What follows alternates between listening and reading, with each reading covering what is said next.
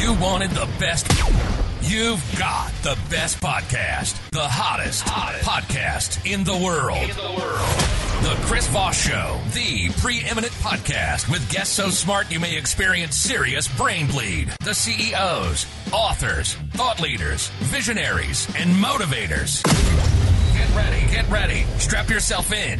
Keep your hands, arms, and legs inside the vehicle at all times, because you're about to go on a monster education roller coaster with your brain. Now, here's your host, Chris Voss. Hi, folks. Chris Voss here from the ChrisVossShow.com, the ChrisVossShow.com. Welcome to the show, my friends. We certainly appreciate you guys tuning in. Thanks for being here. Uh, we've got an amazing uh, author on the show with a brilliant story. You're going to uh, love being able to hear uh, his tale and uh, everything he put into his amazing new book that's hitting bookshelves wherever fine books are sold. Remember, stay in those alleyway bookstores because they're bad for you. I I had to get a tetanus shot after being one the other day. I think I caught swine flu or something in there. I don't know. Just stay where. Just always go to the good bookstores, which most I think all bookstores are pretty much good bookstores. Anyway, guys, uh, go to youtube.com forward slash Chris Voss. Go to goodreads.com forward slash Chris Voss. Go to LinkedIn uh, dot Chris Voss. All the crazy stuff on the internet that we uh, perform at as well. Uh, today we have the amazing author of the newest hottest book, like I mentioned, that's coming out. Never far from home. My journey from Brooklyn to hip hop, Microsoft, and the law. We have Bruce Jackson on the show with us today. He'll be talking to us about his amazing new book, and uh, we're going to get some insight into what a journey that is. Uh, he is the Associate General Counsel for Microsoft and a former entertainment attorney. He's an advisory board member of the National Association of Minority and Women Owned Law Firms and the Universal Hip Hop Museum in the Bronx. That's quite the stretch. Uh, he still resides in Brooklyn, and Never Far From Home is his first book. Welcome to the show, Bruce. How are you? Thank you for having me, Chris. I'm wonderful. Thank you for coming. It's good to have you, man. We, you represent so many different things there. We're like uh, covering the whole spectrum there. No, we absolutely are, right? From the very beginning, different career paths I had.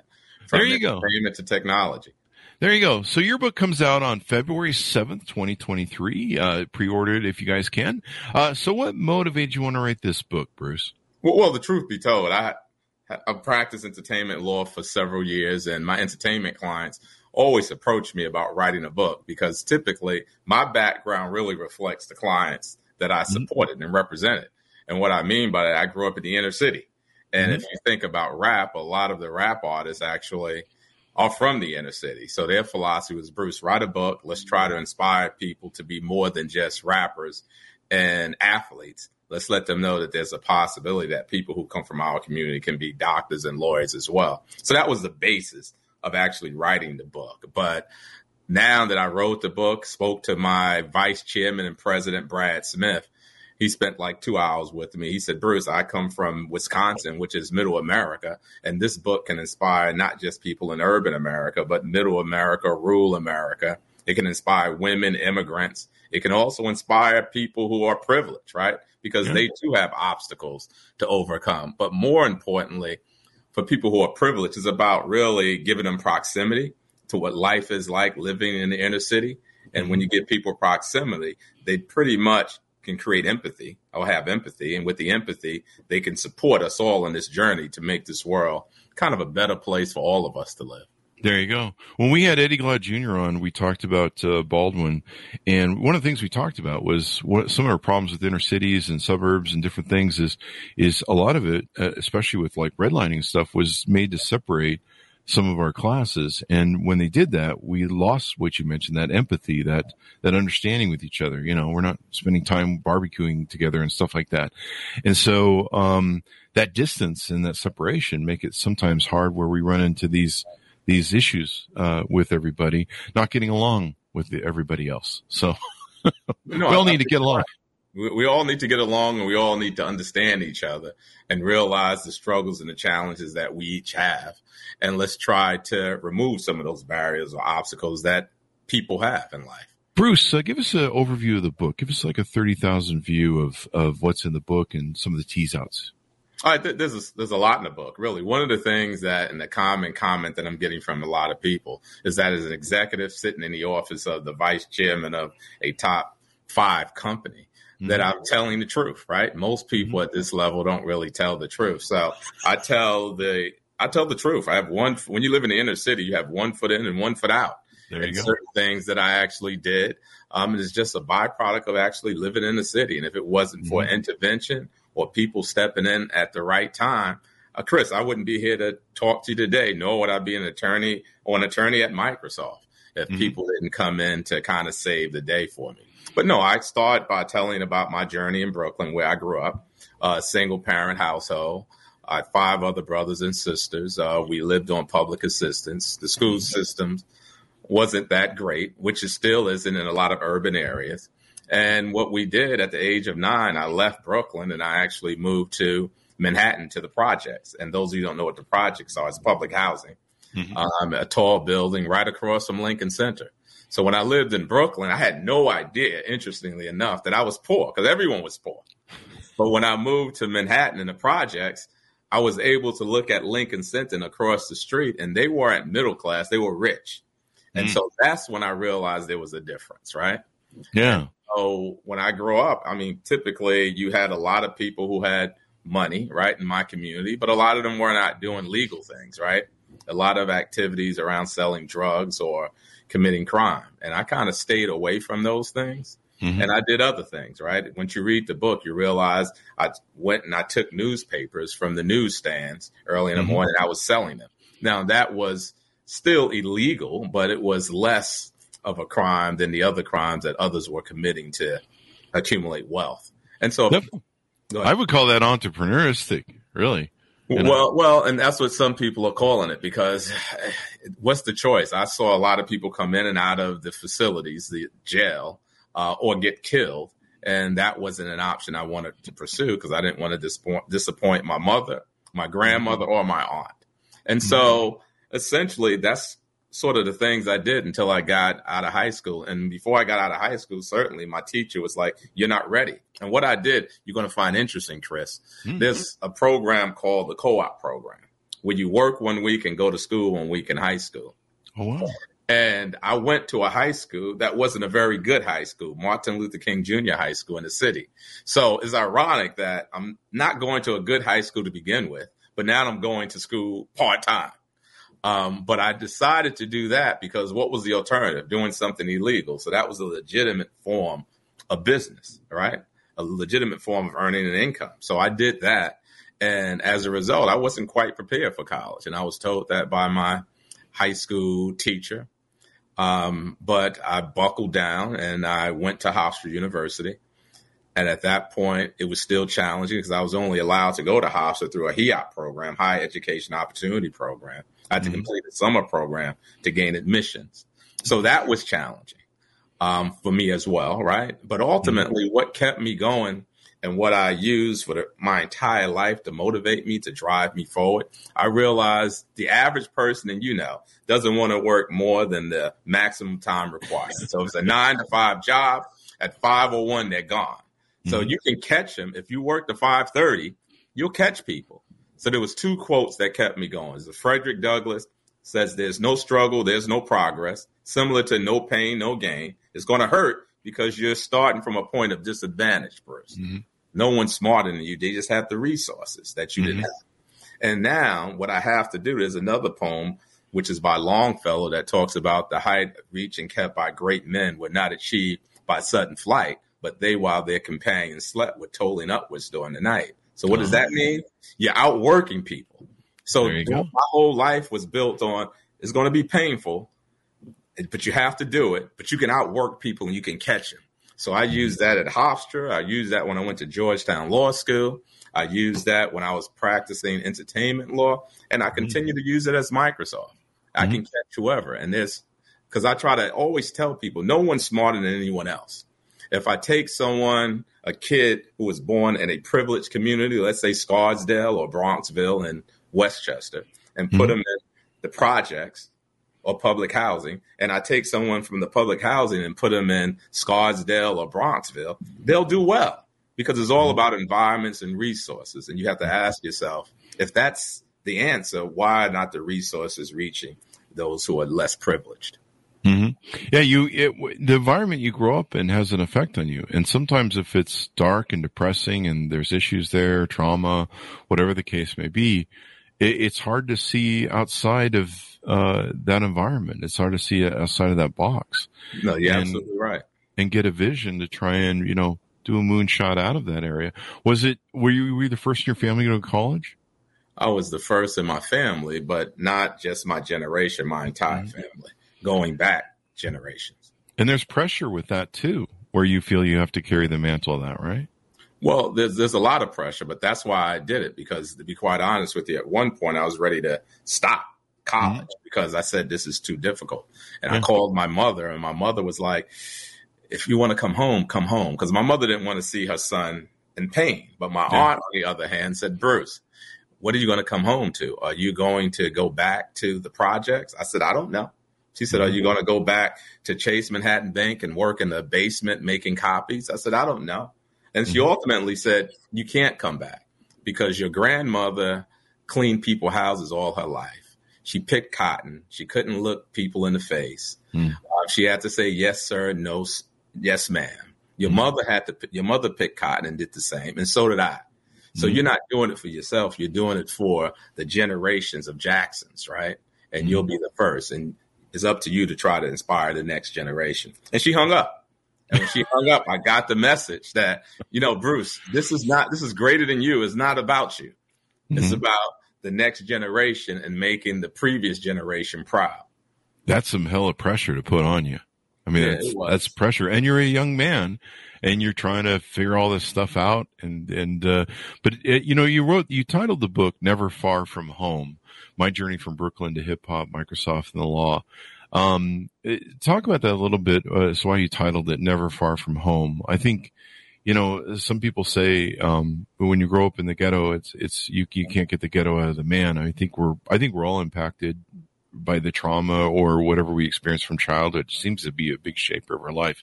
Um, what made you title the book, uh, Never Far From Home? And what were your, Well, well the irony is that here I am at Microsoft closing hundred million dollar, billion dollar deals, Mhm. and Microsoft office in Manhattan It's literally a mile away from where I grew up in the projects. Mm. So that's one of the reasons. And I'm always going back because I still have family and friends, whether it's in the projects I grew up in Manhattan or in Brooklyn or in the Bronx, right? So it's always a close, I'm always closely connected to the community in which I grew up in. So that's why it's never far from home. Do you hope with your book that it, it tells a tale of, of what it's like to overcome that? I mean, it, one of the problems with success uh, when you come from being poor, eh, I I went through that. You you get money and you start fucking shit up, or at least I did, uh, and some people do. You know, you see NFL stars that you know they have problems um, when they become hyper successful. Uh, because their trauma and different issues from their childhood are still haunting them. And um uh, do you hope that people with your book kind of help walk through some of that? Did you did you go through any of that as you became successful? The you know there's the syndrome that you get of imposter syndrome, where you feel like you maybe aren't worthy enough of growing up. I, I know I went through that. Uh, well, some people say they went through that. I'm, I was confident. I'm still confident in terms of the imposter syndrome. I think I belong here. I don't think anyone was smarter than me. I told you my basis is that you're just privileged and you had resources that I didn't have, and I I'll catch you. And I did catch many people, right? Mhm. Because I'll just outwork you, and to the point. So I never had that. I think in terms of money management, I'm always fiscally responsible and conservative. I think some people just don't have the privilege or the benefit of having those sort of discussions growing up. When you're poor, you just don't have Yeah. those type of discussions, right? Because you're living day to day, and that's Mhm. what's important. That is awesome. That is awesome. And you got uh, uh, U.S. House Minority Leader Hakeem Jeffries to review the book. I thought that, that's pretty darn awesome, man. He just became uh, uh, uh, lead House uh, U.S. Minority Leader. Yeah, he That's is, good. and, and hopefully he'll be the Speaker of the House someday. Hopefully, no, so. I, I think. I think he understands it, right? So Yeah. he gets it because he grew up in Brooklyn himself. yeah. It's all about trying to inspire not just people in urban cities. I just want to set clear. It's about inspiring, like I said, women. It's about inspiring immigrants. It's about Mhm. inspiring people of the LGBTQ plus community. It's about inspiring um, women as well. So it's about Mhm. just inspiring the world so we can just give people create a level playing field for people. There was a lot that went on that you talk about in the book um, about uh, some of the stuff you witness, some of the stuff you experience. Uh, let, us talk about some of the people that help shape you or guide you, uh, you know, through the experiences. And there's, there's always, I think in mo- many people's lives, there's those people that kind of have that indelible moment. Sometimes it's just a moment, but it's, it's indelible, uh, and stays with you. Sometimes it's a, a teacher, a leader. Sometimes it's experience of a bottom. Uh, let's touch on or tease out some of those if you would. Right, right. I think I was fortunate that I had people along the path play a mentor role, right? And I think mm-hmm. that people just need to be open that your mentor, people who come in your life, doesn't have to look like you. There are mm-hmm. good people out there in the world. And that's what happened to me from college. I had a mentor who was a Harvard graduate from Harvard Law School, and he basically said, Bruce, I think you'll be an excellent lawyer. And he was a Caucasian man, and he mm-hmm. and I became good friends um, to the extent where I would go to his house in Paramus, New Jersey, and spend time with he and his family. Mm-hmm. And, and, one of the interesting things is after I graduated from Hofstra, I got offers from almost all the big eight accounting firms. Wow. That tells you how old I am, right? Now there's the big four. Um, yeah. And I, and I was going to go with Arthur Andersen, and the recruiter – she at one breath she said this is the package Arthur Andersen wants to offer you. We want you to come join the firm. But then she said what do you really want to do? I said i want to go to law school. She said well don't take this offer. She said wow. what law school are you applying to? I said georgetown. She said well why don't you set up a meeting and talk to someone at georgetown? Um, and, and so she just pivoted me because I would have went for the money, right? I mean, at that point, Arthur Andersen, I come from the inner city. It was an opportunity for me to help myself and my family, but she redirected me, right? And then all my life, I think even in the music industry, I had people said, Hey, including Sylvia Rhone said, Hey, listen, this is how you should negotiate mm-hmm. uh, with people in the industry, right? And then Microsoft, I had Brad Smith, who's the actual the vice chair and president of Microsoft. I would say he has been my sponsor mm-hmm. uh, throughout my entire career and someone that I could talk to. Um, so I think that I had people like that, right? But mm-hmm. you still got to work hard because working hard is just not enough. You have to be able to network and get people to support you. You know, when it comes to having those sort of influences in your life, is it is it not only something that you need to have somebody have effect on you? It sounds like you took a lot of self actualization and responsibility and going, Hey, uh, this person can help me. What can I learn from them? You know, uh, some people don't listen to the ground. They don't listen to the stories and the rumbling and, and, you know, the train that's coming or whatever. Uh, and, and some, I mean, sometimes people have that, like I say, they have an, sometimes in a subconscious indelible effect on you. Sometimes it's very conscious. Um, when did you know you wanted to be an attorney? Well, you're going to laugh at this one. Initially, Perry Mason. I'm not sure if you remember Perry yeah. Mason. Yeah, I saw that. him and I wanted to be an attorney, but it, that sort of changed. And I wanted to be more of a criminal attorney later uh-huh. on because I saw the injustice that was taking place in the community. Mm-hmm. But what happened was because of my passion and interest for accounting, I ended up becoming a tax attorney. There you go. And, and that's probably one of the most, that's probably the area I miss the most, to be quite honest with you. That's the ironic thing. Oh, you miss you miss accounting. I, I miss more tax being a tax attorney than accounting. There you go. There you go. Well, you know, there's still time. You can do whatever you want with your life at this point. no, no, you're absolutely right. You're absolutely right. Who knows, right? Who knows what God will lead me from this point. there you go. But you know, it's it's great that you you've gone through this journey and now you're using your influence and your success to to shine a light, to be a beacon of light for other people to say, "Hey, you you can make it out out of the ghetto. You can make it out of uh, being raised poor. There's there's a shot here, and I think we need more of that. We need more of an example. Um, you you work with hip hop and hip hop artists, I guess, in in the community there. Uh, t- talk to us a little about some of what you do there. Oh, when I was an entertainment attorney, I think my first client was Pete Rock, CL Smooth, and Tony Dofat. And what's amazing is that during that time, you had a lot of African American entertainers. However, you had very few of us representing them as attorneys. Mm-hmm. So that was kind of new coming into that field. And I always give my previous clients credit for where I am. In fact, I spoke to Pete probably last week And I just remind them and I thank them. I said, I appreciate you as a young man and trusting your career and another African American young man. So what a lot of attorneys want you to think that they made artist career, but I'm here to tell you that an artist or your client really makes your career. And it was people like Pete Rock, Tony Dofat, LL, Busta, who really made my career, and made me who I am today. So, so one, one of the things that is always interesting, is why did I leave the entertainment industry when I had mm. really top eight clients? Mm-hmm. Um, because we talk a lot now, and you hear the word digital transformation a lot. But if we really think about what transpired in the music industry, the digital transformation took place in 2000. And what do I mean by that? We had physical distribution of records. And in 2000, the invent of Napster mm-hmm. made it digital, and people now was able to digitally play and retrieve music. So that kind of changed the entire landscape of the music industry. And I mm-hmm. thought that it would have been it would be interesting to go with the technology company, learn as much as possible from a technology standpoint, and then come back to the music industry again uh, with a competitive advantage in the marketplace. To mm-hmm. me, I think people need to always look at where the industry was, where it is, and where it's going so you can stay ahead of the curve. And so, from a strategic standpoint, that's why I joined Microsoft with the mm-hmm. expectation that I'll be there for two years. But when I look back at the music industry two years later, it was discovered that it was upside down. They didn't yeah. embrace technology, one, and they didn't come up with a business model for this new means of distribution. So I said it's not the time to go. And they haven't. Re- they suffered for a while, and now it's finally starting to come around. There you go. And and so now you've been with Microsoft for how long?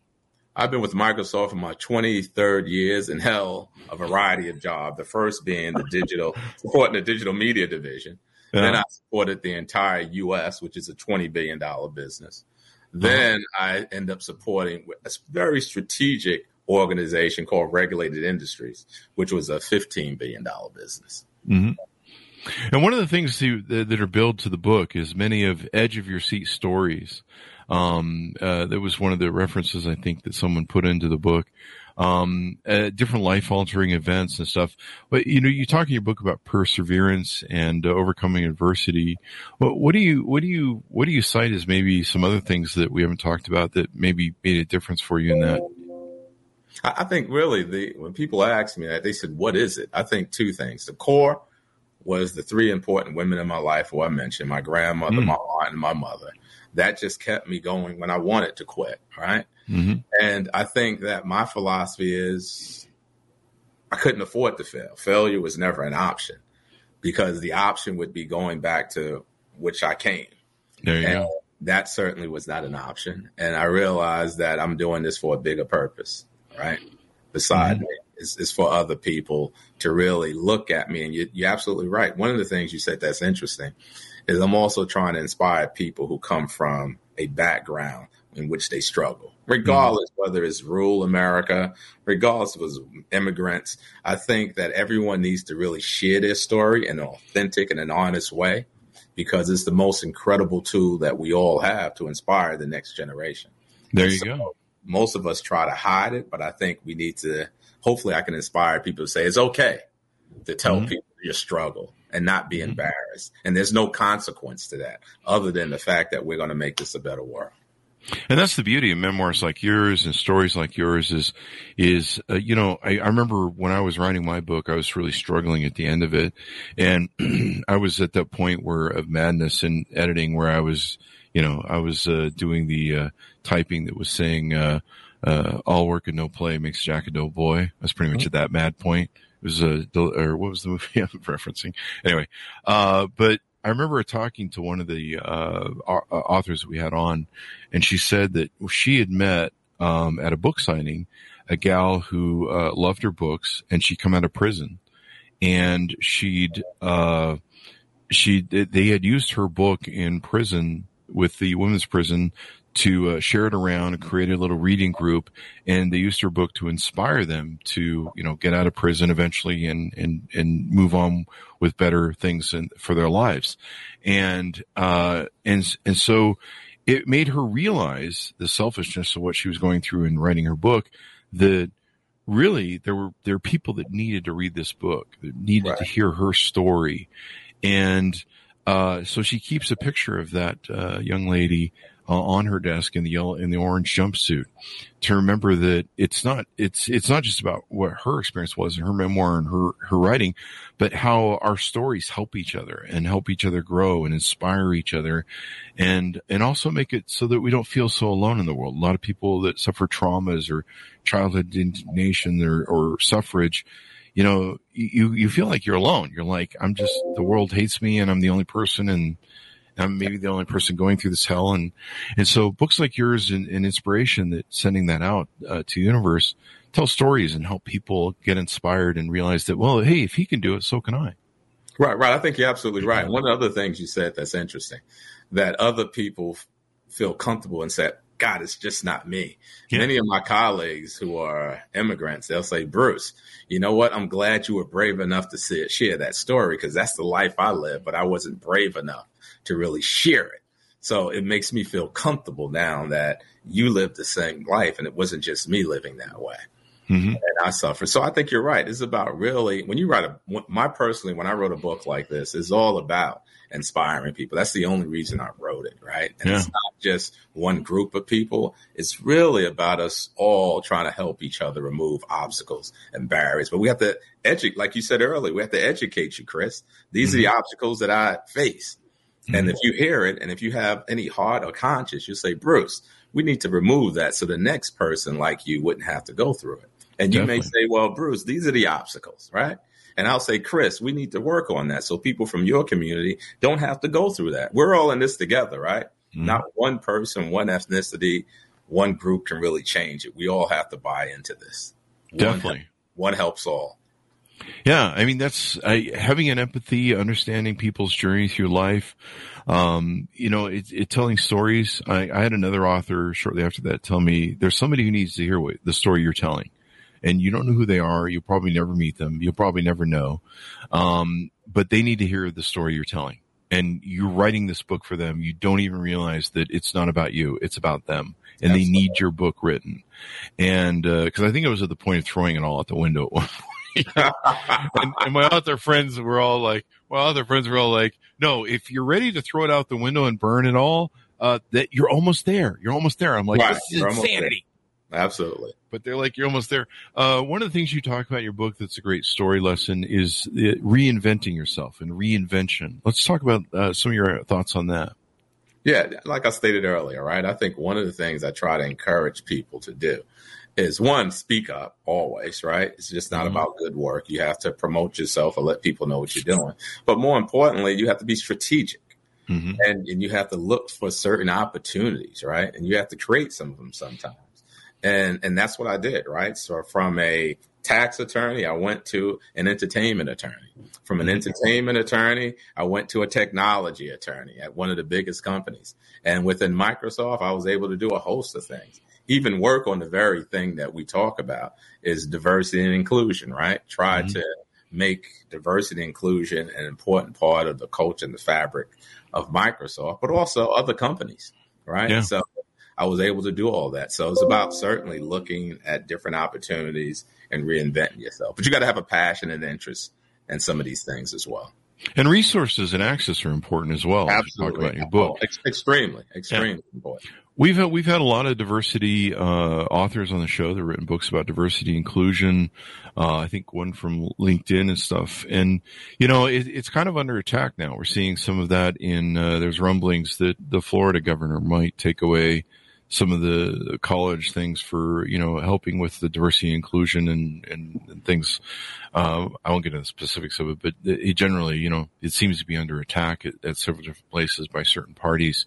Uh, what do you think about that? Why is it important for us to have d- diversity and inclusion in your mind, in your words? I, I think it's only under, under attack by a small group.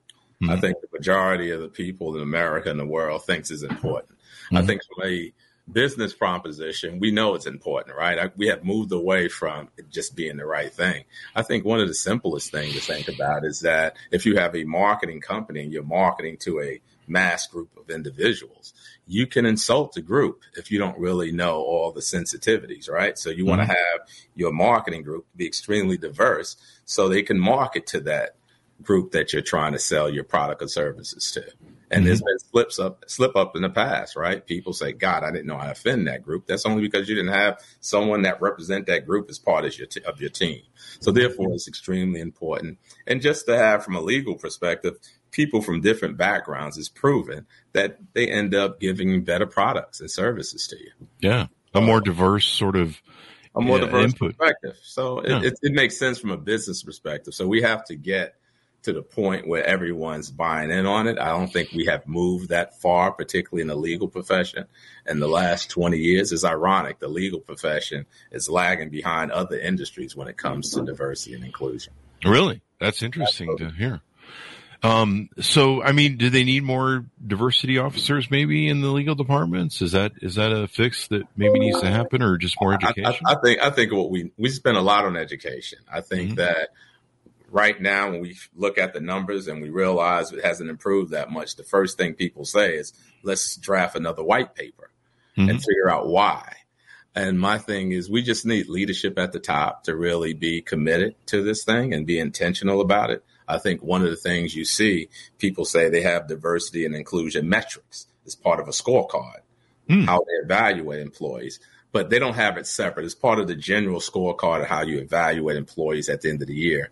I think one of the things that would be helpful is if they separate from that scorecard diversity and inclusion mm-hmm. and assign a metric to that in terms of bonuses.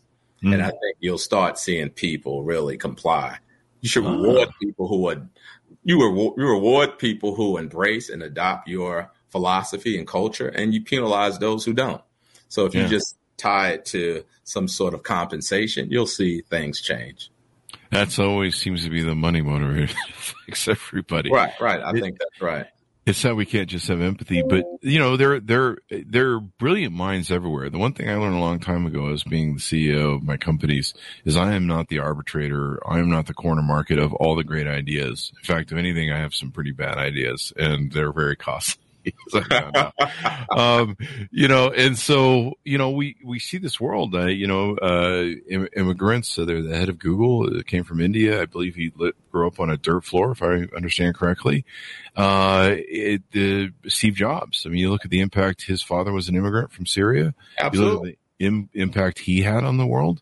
There's no arbiter of of great ideas. There's no color. There's no uh, class. There's no, you know, the, the beauty of America is someone can be an entrepreneur and come from uh, a challenged background. And if they resolve problems or create something that's, uh, awesome, they can, uh, they can kick ass doing it. So it's great to have these stories. It's great to have these inspirations, especially to give a vision out of, uh, ghettos and, and, different poverty situations or trauma from childhood trauma.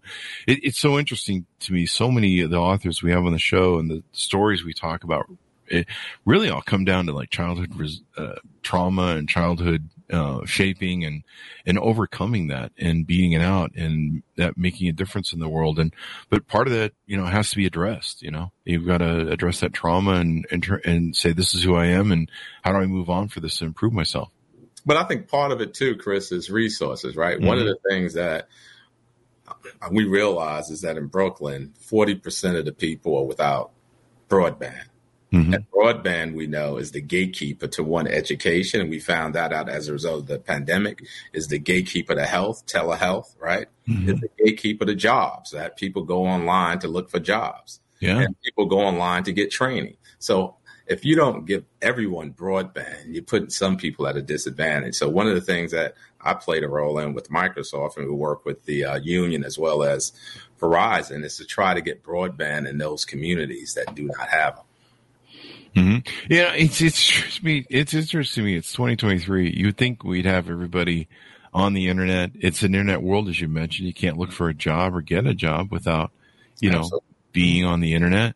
Uh, it's a little bit hard. I think there were the Obama phones or something that were put out at one point that I'd read about to try and get everybody on the, uh, to try and get everybody on the internet or at least, you know, be able to, to, uh, browse the internet stuff uh, it, it, should be a thing where just everyone is free, everyone's on it.